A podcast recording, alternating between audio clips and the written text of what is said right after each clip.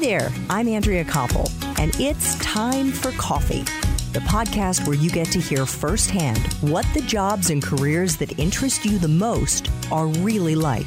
Hey there, wonderful Java junkies. Welcome to another episode of Tea for C. My next guest helped to change my life for the better, and I really mean that. Before I discovered her and experienced her way of teaching meditation, I actually didn't really understand meditation. I couldn't empty my mind or quiet my thoughts or stop them. But then I discovered Emily Fletcher. But before I properly introduce you to her, I want to make sure you've signed up for the Java Junkies Journal. That's our weekly newsletter that we send out bright and early on Monday mornings with the full lowdown on the 5 guests and episodes we're dropping that week. And it is super easy to do. Just head on over to the Time for Coffee website at time4coffee.org, and it's right there on the homepage. And while you're there, you can also check out the other podcasts we've dropped, which are actually organized by profession or health, wellness, and self-care. So for example, you can click on marketing or sales, and all the interviews we've done with professionals in those careers are there to better help you find the help you need to rock the job search and life search. And my next guest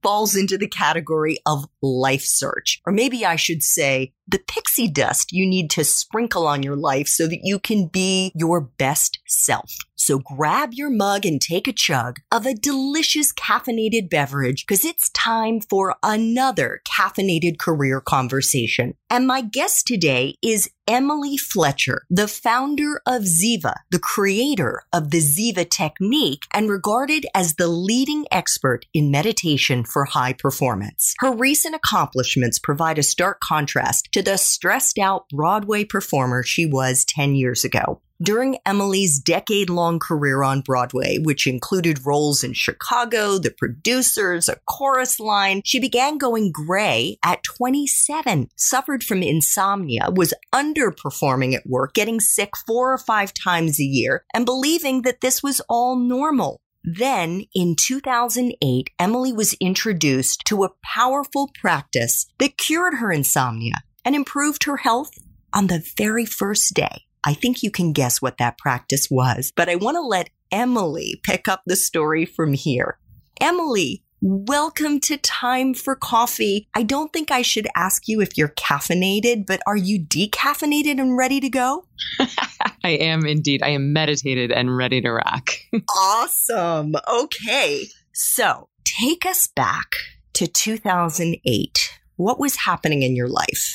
So I was in A Chorus Line, and I was understudying 3 of the lead roles, which means you show up to the theater with no idea which character you're going to play. Sometimes I would start the show as one character, and halfway through they would switch me to a different one. Or sometimes I would just be chilling in the dressing room doing my taxes, and someone would get on a loudspeaker and say, "Emily Fletcher, we need you on stage." And I would start panicking because I didn't know which character or costume to grab. So I would just run down 7 flights of stairs. Someone would throw me in an outfit, and I would be on stage before I knew which character I was on for. And then you're just thrown into like a 6-page song, which is terrifying. So I was living my life in this constant state of fight or flight. Even on the days that I wasn't on, I was terrified that I would be thrown on. And this anxiety started building up in my life. And, you know, you mentioned I had a debilitating insomnia for 18 months. I was going gray. I was, rocking myself in fetal position in between shows, listening to Eckhart Tolle on repeat, and very, very confused why I was living my dream. And yet I was miserable. And thankfully, this amazing woman was sitting next to me in the dressing room, who had a harder job than I did, but she was crushing it. I mean, every dance, every song, every bite of food was a celebration. And I said, "Excuse me, what do you know that I don't know?"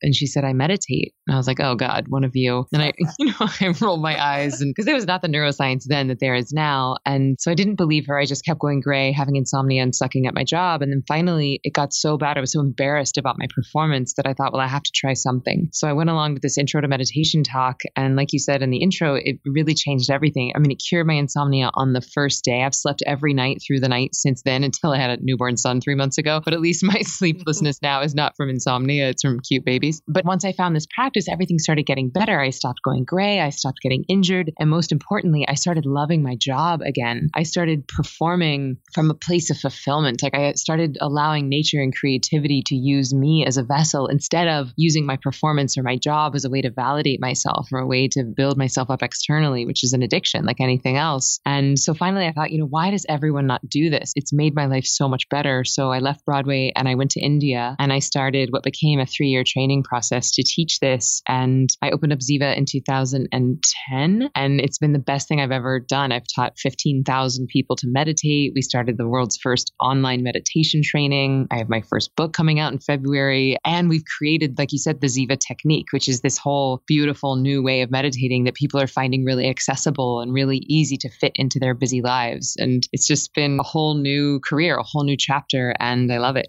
Well, it's unbelievable. And by the way, again, huge congratulations on becoming a new mom. Thank you. I know this is just kind of filling every sort of crevice in your happiness kind of DNA, right? It really is. Like, he smiles and laughs and the whole world stands still. I mean, it's so cliche, but it's true. It's so incredible to watch him evolve and to watch his brain develop and to see him coming into his body. And it's really so fun. And we will talk about your other not human baby that you have given birth to that will be dropping in February of 2019 in just a minute. But before we get into all of that, and before we get into the Ziva Technique, I know Java junkies would love to learn from you, Emily, how you built your amazing business. You founded Ziva, as you said, in 2010. What did it look like back then? How did it begin? So thanks for asking this, because I rarely talk about the company side of things. Most people just want to talk about meditation, the more esoteric or the technique. And I'm actually very, very proud of the company that we've created. I'm really proud of our employees. I'm proud of what we've accomplished. And so in 2010, I was living in LA, finishing my training, and I moved back to New York, to be quite honest, to be with my now husband. It was the first decision I ever made in my life where I put my personal life before my professional life. I moved back solely to be with him. And then my whole career blew up. And it was a really great lesson in, you know what, like, do what you need to do to make yourself happy. Like, it's not all about work all the time. Sometimes you have to put your personal life first. And I did that. And when I first started teaching, I was teaching out of his living room. I moved in with him and I would have 6 or 7 students on his couch. And then that started growing and growing. And finally, he felt like he didn't even have an apartment anymore. And so I got booted out, and I started teaching at my friend, her name's Simone De La Rue. She opened a company at the exact same time that I did called Body by Simone. So she teaches all the celebrities fitness, and she had this beautiful new studio, and she only taught during the day. So I taught there at night. And then the New York Times did a full page spread on her, and her company blew up. And so I got booted out of there. So we opened up our own center in Manhattan on 14th Street and 8th Avenue. And a couple years later, we outgrew that and we moved to Midtown. And now we have this beautiful studio in Soho. So it's just been great to watch that every few years we outgrow our home and we have to build a new nest. But it was really, I was quite scrappy. And I started teaching face to face, and it was changing people's lives so much. They were having such extraordinary transformations. But they would come to me and say, you know, Emily, I want my mom to learn this. She lives in Nebraska, or my cousin is in Colombia, or, you know, just I want to share this. But my friends, my family don't have access to a teacher. And I thought, you know what? These tools are too good to be kept under the covers anymore. And technology was just, you know, increasing and improving. Like, online courses, believe it or not, weren't really a thing in 2010, and neither was meditation. Right. Like, both were a little like weird at the time. And so I was like, you know what? I don't care. I'm doing it anyway. And so we created this online meditation training. And in a few years, I had doubled the amount of people that I had reached with our online course versus what I had taught face to face. And I said, you know what, there's something here. This is happening. People are ready for this. What year was it that you created your first online course? That was, I think, 2013, if I'm not mistaken. Okay. But it was a couple of years after. But it was before Headspace. It was before the Oprah Chopra challenges. It was really one of the first of its kind. And I didn't know if it was going to work. It was a total experiment, as I didn't know if people could learn to meditate online or not. But I thought it was worth the experiment. And, you know, I have a BFA in musical theater. Like, I'm a really good tap dancer. I've never built a technological platform before.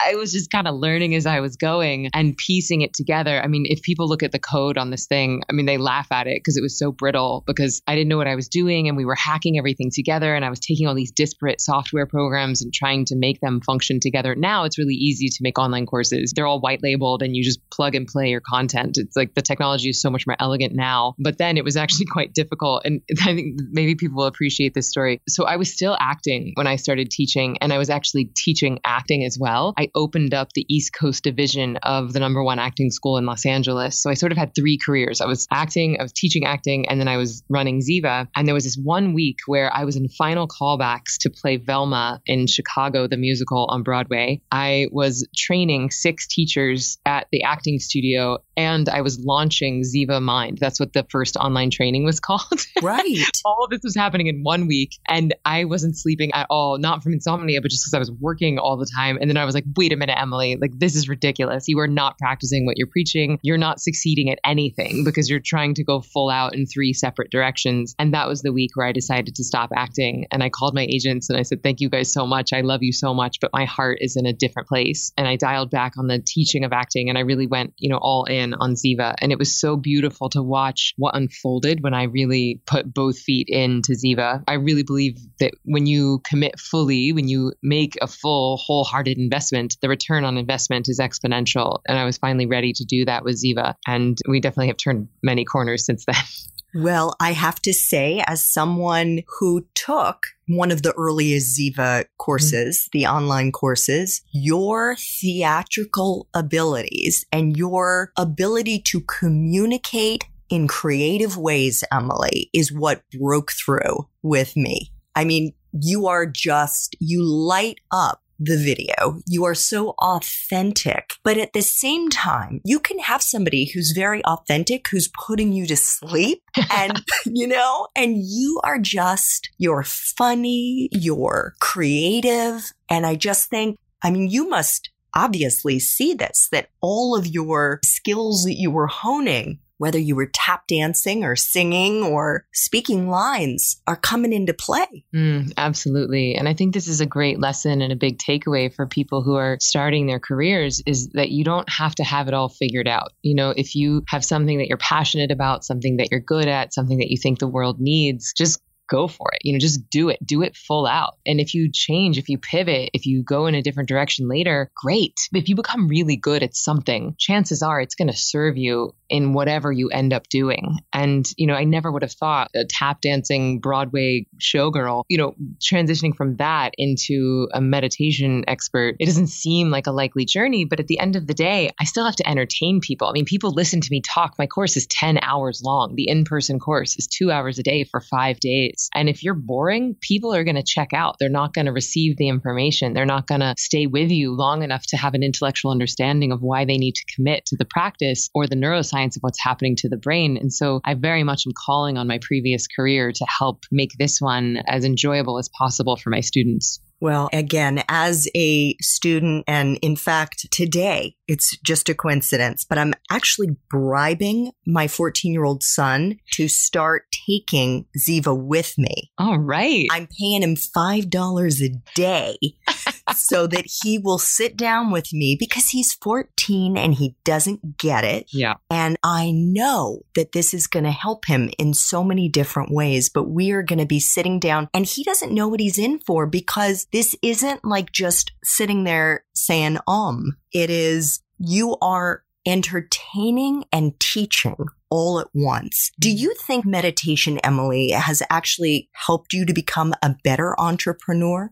Absolutely. There's no question about it. People think that meditation means clearing your mind. That's not true. The mind thinks involuntarily, just like the heart beats involuntarily. The only time the brain flatlines is when we're dead. So if you've ever tried meditation and felt like a failure, please let me help you. Let me share this technique with you, because it really can make your life so much better. But as an entrepreneur, you have to hold so many things in one awareness. You have marketing, you have HR, you have the hiring process, you have P&Ls, and then whatever your actual product is, product development, research and development. And it's a lot of things to hold in one awareness at the same time. And this, to me, is one of the most beautiful benefits of meditation, is that as it goes in and eradicates that lifetime of accumulated stress that we all have in our bodies, it gives us more mental and physical capacity for the task at hand. It actually increases what we call a simultaneity of consciousness. It allows you to hold many things in your awareness at the same time. And this, as an entrepreneur, is the single most valuable skill. And second to that, I would say, would be your ability to adapt. And certainly in this market, you know, technology is speeding up. The rate of change is only going to get faster and faster. And I really think that one of the single most important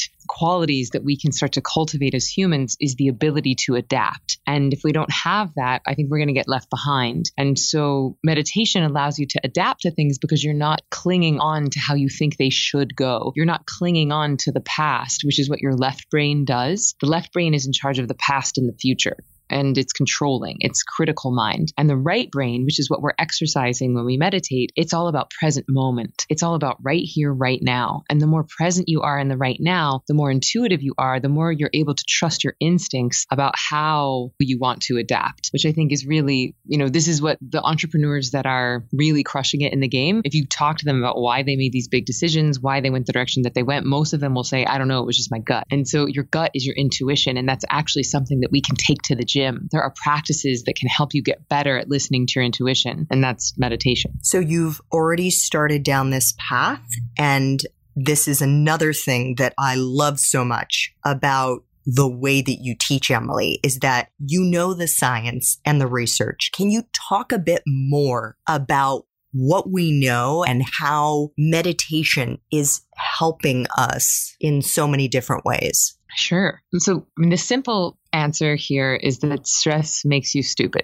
It's the harsh reality, but it's true. Stress makes you stupid. It also makes you sick and slow. There's a reason why you can't find your keys when they're in your hands when you're rushing to get out the door. There's a reason why you can't find your glasses when they're on top of your head if you're freaking out about where your glasses are. It's because your body and brain are preparing ultimately for an imaginary tiger attack. And so, you know, when the human body reacts to stress now, it's actually reacting to historic predatory attacks. So the body starts to think that it's being attacked by a tiger or a lion or a bear. So what will happen when we get stressed is that our digestion will flood with acid to shut down digestion because we need all hands on deck to fight or flee the predatory attack. The acid seeps onto your skin so that you don't taste very good if you get bitten into by that tiger. Your bladder and bowels evacuate, your adrenaline and cortisol levels increase, your immune system goes to the back burner because who cares if you're going to get cancer, if you're about to be killed by a tiger. And all of these chemical reactions are very good for you if your demands are saber-toothed tigers. But if your demands are finals or job interviews or breakups or your parents' divorce or in-laws, then this fight or flight stress reaction has become maladaptive. It is now disallowing us from performing at the top of our game. And so basically what meditation is doing is that it's going in and not only getting rid of the stress from today, right, which is cool, like we want to get rid of today's stress, but it's also giving your body deep healing rest, which is getting rid of all of your stress from the past. All of that stuff that's been stored in your cellular memory. So every all-nighter, every Jack Daniels, every Taco Bell, that's all in your body and it has to come up and out. And so the meditation is actually de-exciting the nervous system and allowing your cells to create order, which allows that junk to come up and out. Now, the other thing that happens in the body when we meditate is that we're not only getting rid of those acidic chemicals like cortisol and adrenaline, but we're also flooding the brain and body with dopamine and serotonin. These are bliss chemicals, and they are also alkaline in nature, which means that they can reverse body age, they can increase skin elasticity, they can increase brain elasticity. So, you know, if you drink a green juice, the reason why you would do that is to alkalize your body. And so similarly, when we meditate, we're alkalizing the brain and body. We're changing the pH balance to one that is much more hospitable for healing and rejuvenation. So did you just sit in a library for 8 months to download into your brain all these data points? How much time has it taken you to become this grounded in the minutia?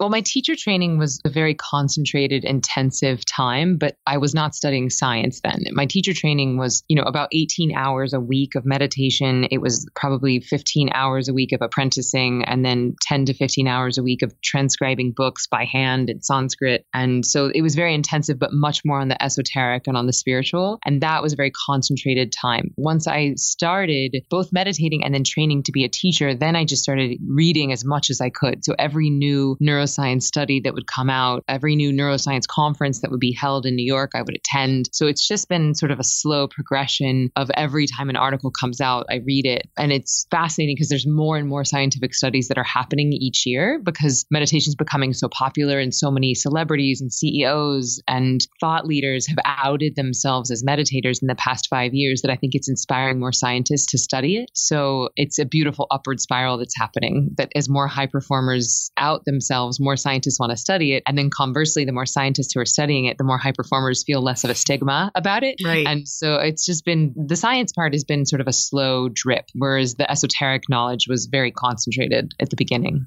I want to ask you about the Ziva technique in 1 minute, but before I do, I want to make clear that there are no sacred cows on Time for Coffee, and that includes coffee and caffeine. So Emily, please share with Java junkies how, in your opinion, meditation is the new caffeine.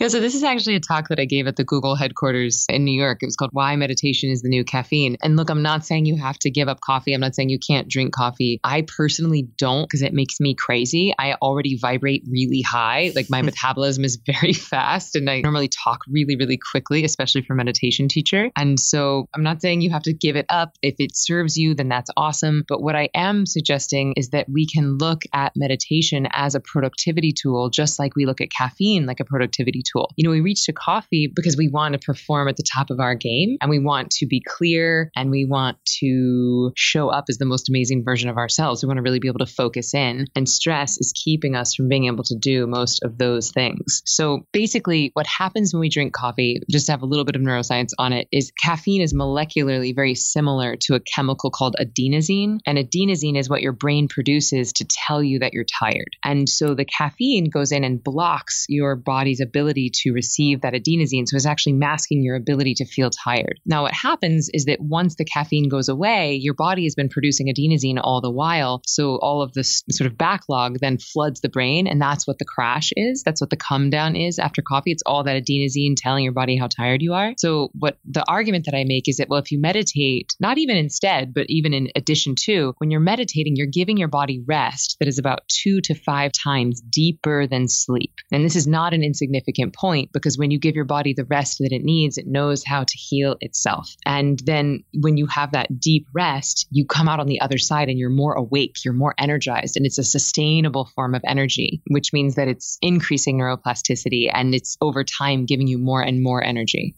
Love it. I think that's fantastic. And Java junkies need to just figure it out for themselves what works. You know, they may be able to continue to have that morning Java, and as long as they're coupling it with meditation, maybe that works and maybe it doesn't. So yeah, and I found that, like, just with a lot of my students, some people meditate and have coffee and they feel great, and that's a winning combination for them. A few of my students, they become a little bit too sensitive to coffee. Like it makes them feel like too jacked up after they start meditating. But a lot of my students enjoy both. Like when I was writing my book, actually, I haven't drank coffee since, I don't know, really ever. Yeah, I would have it a few times, but because my nervous system is just wired so high, it's almost like toxic for me. But when I was writing my book and I was pregnant, I did enjoy a few cups of Bulletproof coffee, and it really helped. Like it allowed me to sustain my focus while writing, even though my body was very tired, you know, because I was growing a human.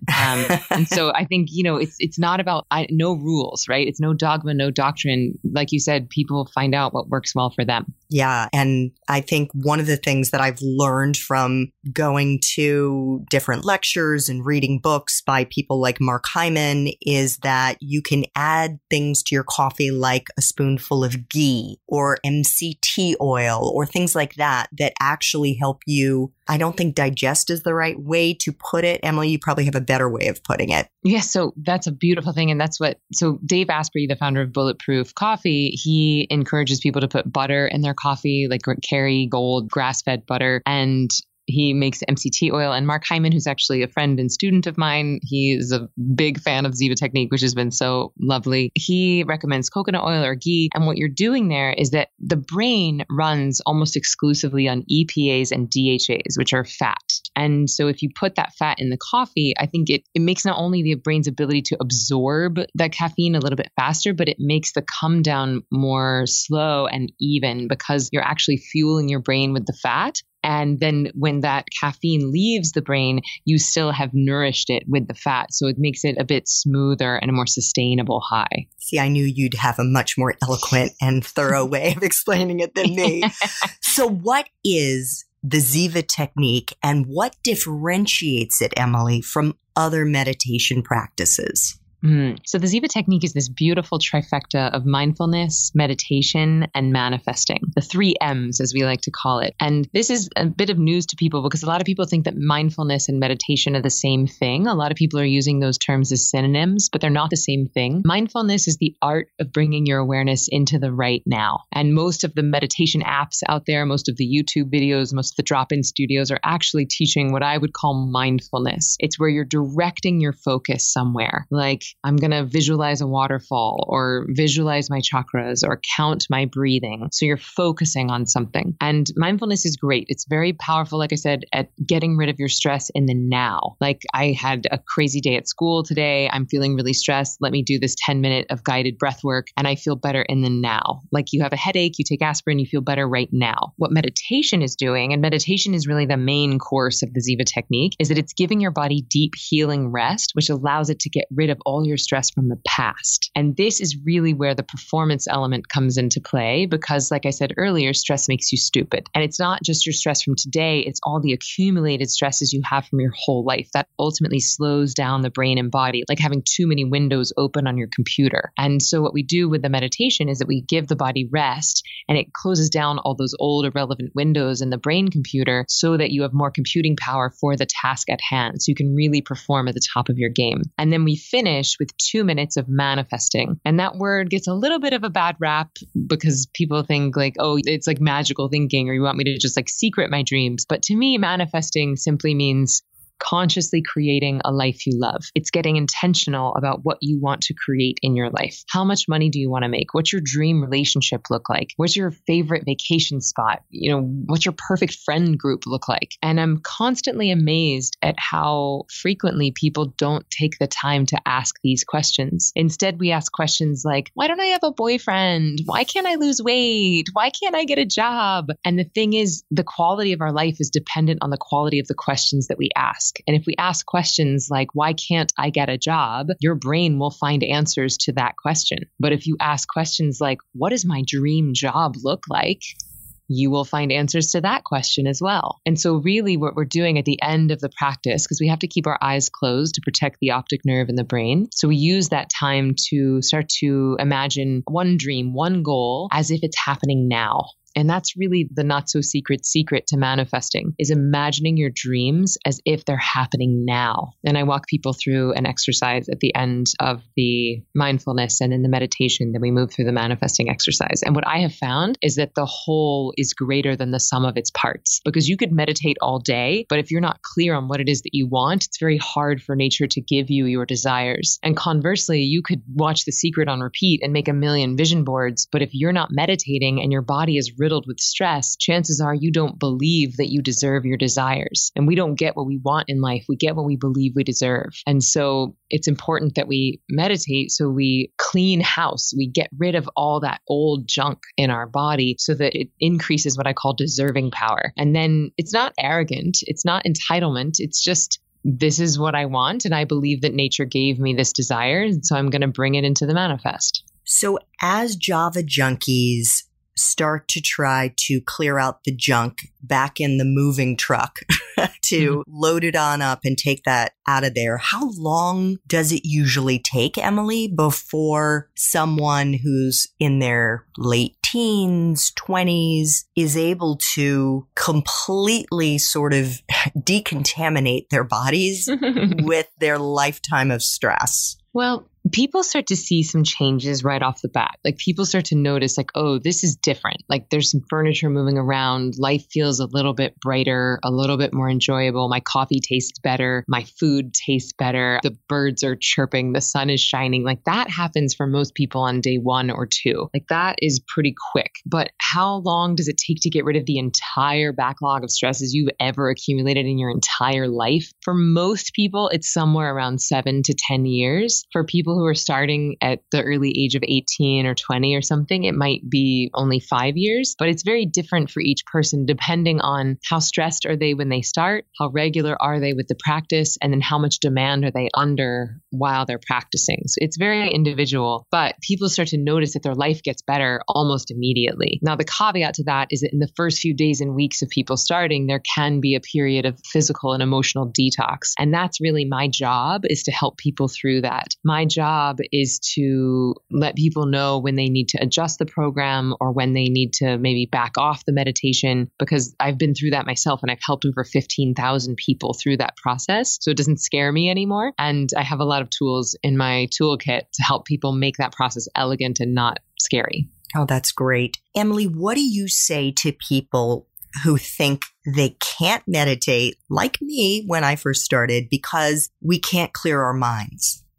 So this is really big. This is the number one barrier to meditation. And it's really why most people think meditation is hard. It's why most people quit. And I feel like there's this one dude out there telling everyone to clear their minds, and we got to find him and we got to teach him how to meditate because he's making it so much harder for everyone. But here's the really good news. The mind thinks involuntarily, just like the heart beats involuntarily. So trying to give your brain a command to shut up is as effective as trying to give your heart a command to stop beating. You know, it just doesn't work. And yet this is the criteria by which everyone is judging themselves as to whether or not they can meditate. And it makes me sad because then people quit and they potentially rob themselves of a lifetime of bliss and fulfillment, of a lifetime of better performance, because some yoga teacher who didn't actually know how to meditate themselves said, just clear your mind, just let the thoughts go. But it's not about not having thoughts. No one cares if you're a good meditator. Everyone cares if you're good at life. And the reason why meditation makes you good at life is actually because it's giving you that deep rest, which makes you more awake in your waking state. And it is that increase in wakefulness that's actually increasing your consciousness. That's the thing that's up-leveling your performance capabilities. Fantastic. Now, I'm going to ask you about Stress Less, Accomplish More, your new book that's coming out in early 2019, in February, as a matter of fact. But first, I want to ask you about one of the things that you've said Java junkies and others will get out of the Ziva Technique, and that is mind-blowing sex. How? What is it about meditation and the 3 M's that will really lead to that better orgasm? So a lot of folks don't actually realize just how stressed they are. And there's some new science coming out suggesting that if women have a certain amount of cortisol, which is a stress hormone, if they have too much cortisol, then they become physically incapable of orgasming. And similarly with men, if they have too much adrenaline, they become incapable of having an erection. So even if you're not that far gone, even if you're not in the place where you're dealing with those types of severe issues, no matter how much adrenaline and cortisol you have during, sexy playtime, it's dampening your ability to fully enjoy the process, to fully surrender to the practice. And I think I'm a little fuzzy on the science because it's been a minute since I've visited it. But what I do know is that the number one reason why cohabitating couples in the US don't have as much sex as they want to is they say that they're too tired, right? It's like the number one excuse that people use as I'm too tired. And so if the meditation is giving you rest that's 5 times deeper than sleep, so that means for 15-minute meditation,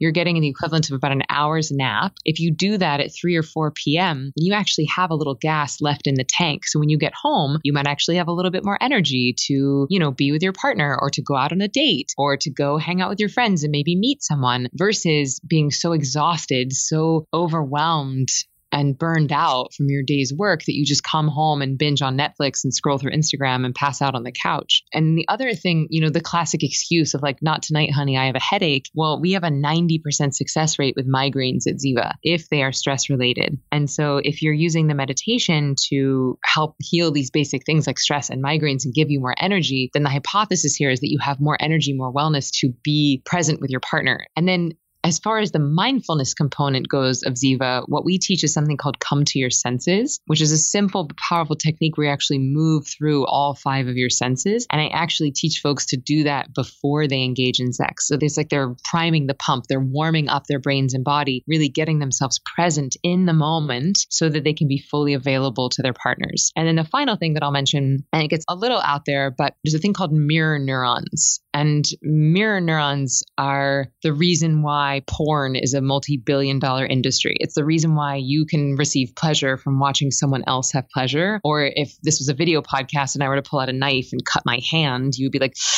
ow, like it would hurt you by watching me cut myself. And so mirror neurons are, I imagine them as boomerangs in the brain. So imagine that my brain has boomerangs and your brain has boomerangs, and they come out and they dance with each other and then they report back to our brains. And so when you meditate, you're increasing increasing mirror neural activity, which means that you receive more pleasure from watching your partner have pleasure. It means that you're more empathetic and perhaps even a little bit, perhaps your partner will think that you're psychic because you're going to start to intuit what they want before they even know it. And then because you're receiving pleasure from their pleasure, it starts like a beautiful, generous upward spiral instead of like, well, what have you done for me lately? Or let's just get this over with, which is not great conditions for having fun, sexy time. No, I would say so for sure. Well, thanks so much for sharing that. So let's get into Stress Less, Accomplish More. Why did you write this book and how do you see it as a complement or a supplement to your online course, Emily?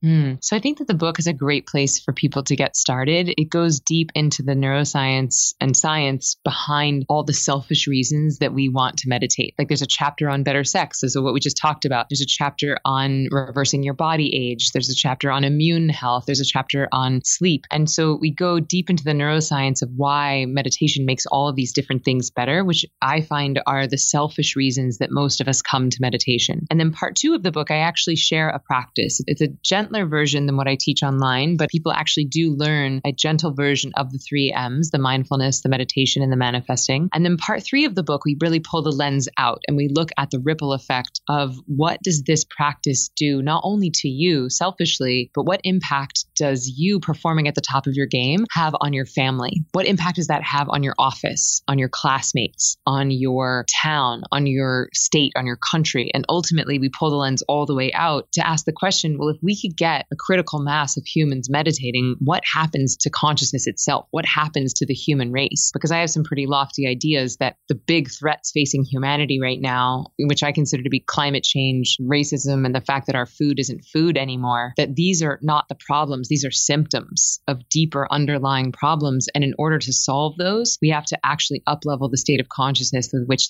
they were created. And, you know, the Einstein quote, no problem will be solved at the same state of consciousness with which it was created. And in my experience, the most powerful, fastest tool we have to really change consciousness, to get rid of stress, is meditation. And so what I've done in this book is taken what I consider to be the most potent, powerful medicine out there, which is meditation. And I've wrapped it in some really delicious candy coating, like better sex and more money and better parking karma. Fantastic. Well, that is so exciting. You have definitely put yourself out there in terms of pretty lofty ambitions that you want to achieve. Yes, my new goal at Ziva is to eradicate unnecessary suffering from the planet. Dang. Yeah, that's pretty good.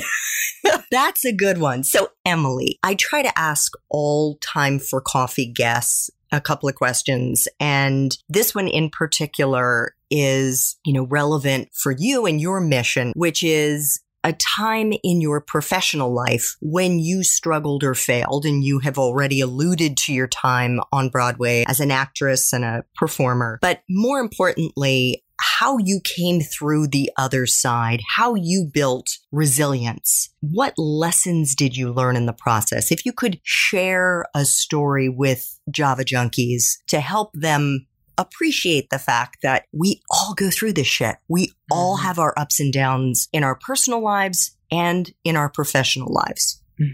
So, you know, being an actress, it's failure after failure after failure. I mean, it's rejection after rejection after rejection. You go on 100 auditions, you maybe book one. That means 99 times you're hearing no. And so I think that since I had done that my whole life, I do think I had exercised that resilience muscle already, but it was taking quite a toll on my body. So once I had the meditation and it wasn't causing such a physical toll, but I had that muscle of resilience and rejection already built in, I think that combination was quite powerful. But there's one instance that comes to mind. And it was actually when I had first built our first online training. And like I said, it was an experiment. I didn't know if it was going to work, but I was really proud of what we had created. I had spent 9 months making the videos, building the back-end technology, creating a CRM platform for our customers. And we had done like months, like 2 or 3 months of marketing, all leading up to like the intro call, right? And it was going to be this big call with people in from all over the world. And I was going to introduce my new baby and have this course. And it was going to be this big launch. It was going to be like a world-changing event. And cut to the day, we get the call. There's like maybe 23 people on the call. 2 of them signed up for the course.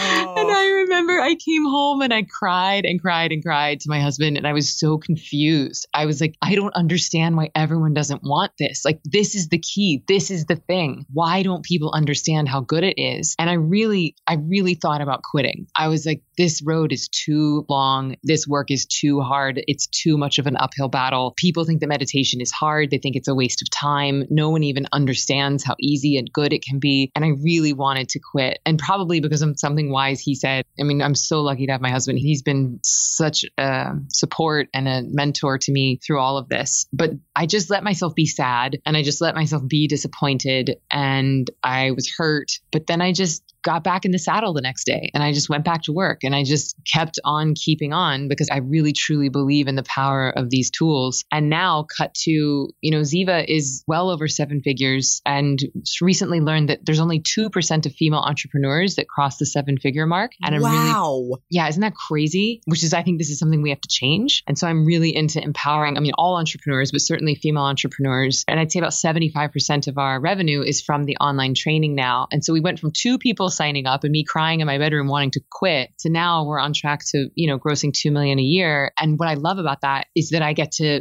pay my employees well. I get to put that money back into Ziva and create better products and create, you know, easier ways for people to learn and take a year to write a book so that it can reach more people. So this is something I'm very proud of. Well, unbelievable. I'm so thrilled for you, Emily, because gosh, I mean, to think that you were able to pick yourself up that next day and be like super sad and disappointed and yet just kind of like ease into the pain.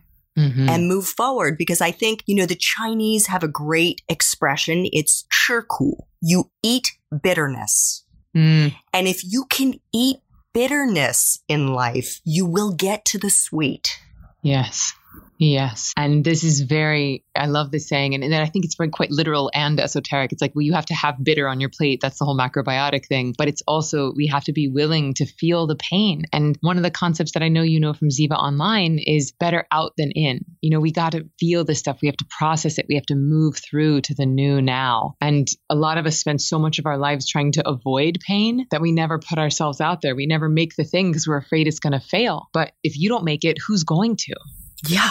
And you may fail. You may have really, really tough times. I mean, I think that's one of the many reasons, Emily, I wanted you to talk about how you built Ziva, because for anyone who goes to the Ziva Meditation website, and it's zivameditation.com, they're going to see this beautiful website with amazing videos and wonderful swag like "Fuck Off, I'm Meditating," the Ziva door tag that you can buy, and great t-shirts and all of this and all of the wonderful things that you're doing for the community. And they're not going to realize how much bitterness you ate to get here. Mm. Yeah. I mean, everything, it's a beautiful saying that, you know, pain carves out space for more joy. I think it's a Rilke quote. And I hold that in my heart a lot of times, because pain is a part of life. Suffering even is a part of life. But when I say my mission is to eradicate unnecessary suffering, that's when we put fear on top of pain, or we think that we shouldn't feel pain, right? It's when we somehow resist it that it makes it worse. Versus if you just let yourself be scared, or just let yourself be sad, or let yourself just feel whatever you are, you give yourself the ability to process it more fully and therefore more quickly. And then you move through to the new now. And that's where the sweetness is. It's always in the now. Our bliss is always found in the present moment, and it's always found inside of us. But if we spend our whole lives trying to avoid the bitterness or try to avoid the pain, then we never actually get to fully taste the sweetness. Yeah. So final time for coffee question, Emily. If you could go back to college, back to Florida State University, and do it all over again, but based on the wisdom that you have now, what advice would you give yourself? I've been thinking about this question a lot, and I don't know if this is a great answer, but I actually don't know if I would change anything. I'm so grateful for how my life has turned out. I'm so grateful that I've taken the roads that I've taken. I'm so grateful for the parties I went to and the drugs that I did and the friends that I made and the, you know, all of it. Like, it was just all perfect. And I say that because I'm very happy with where I am right now. And I think that as human beings, the happier we are with our current circumstances, the easier it is to bless our past. If we're not happy with where we are in the right now, then we look at our past through the lens of what should I have changed? What should I have done differently? And I'm not saying that I don't have lessons to learn. I do. I'm learning them all the time. But there's nothing that I would change. I think that if I hadn't gone through the failures and the upsets and the heartbreaks that I went through then, I wouldn't be where I am now. And so I guess the takeaway is do whatever it takes to fully accept where you are right now today, because that is the lens through which you will see everything, your past and your future. Mm. Well, Emily's new book is called Stress Less, Accomplish More. You can pre-order it. We're going to have it in show notes, so you can just click on the Amazon link. It comes out in February 2019. Her online course, The Ziva Technique, you can find it at zivameditation.com. It's a 15-day course. Emily Fletcher, thank you so much for making time for coffee with me and the Java Junkie community today. I greatly appreciate you making the time for us. It has been an absolute delight. Thank you for being such a great interviewer, and thank you for sharing this with your tribe and for you committing to the practice and now with your son. I'm really excited to hear that update. Thanks so much for listening to Time for Coffee, where the professionals in the jobs that most interest you always have time to grab coffee 24/7, no matter where you live. I have one quick favor to ask you. Remember to rate, review, and subscribe to Time for Coffee. Thanks so much.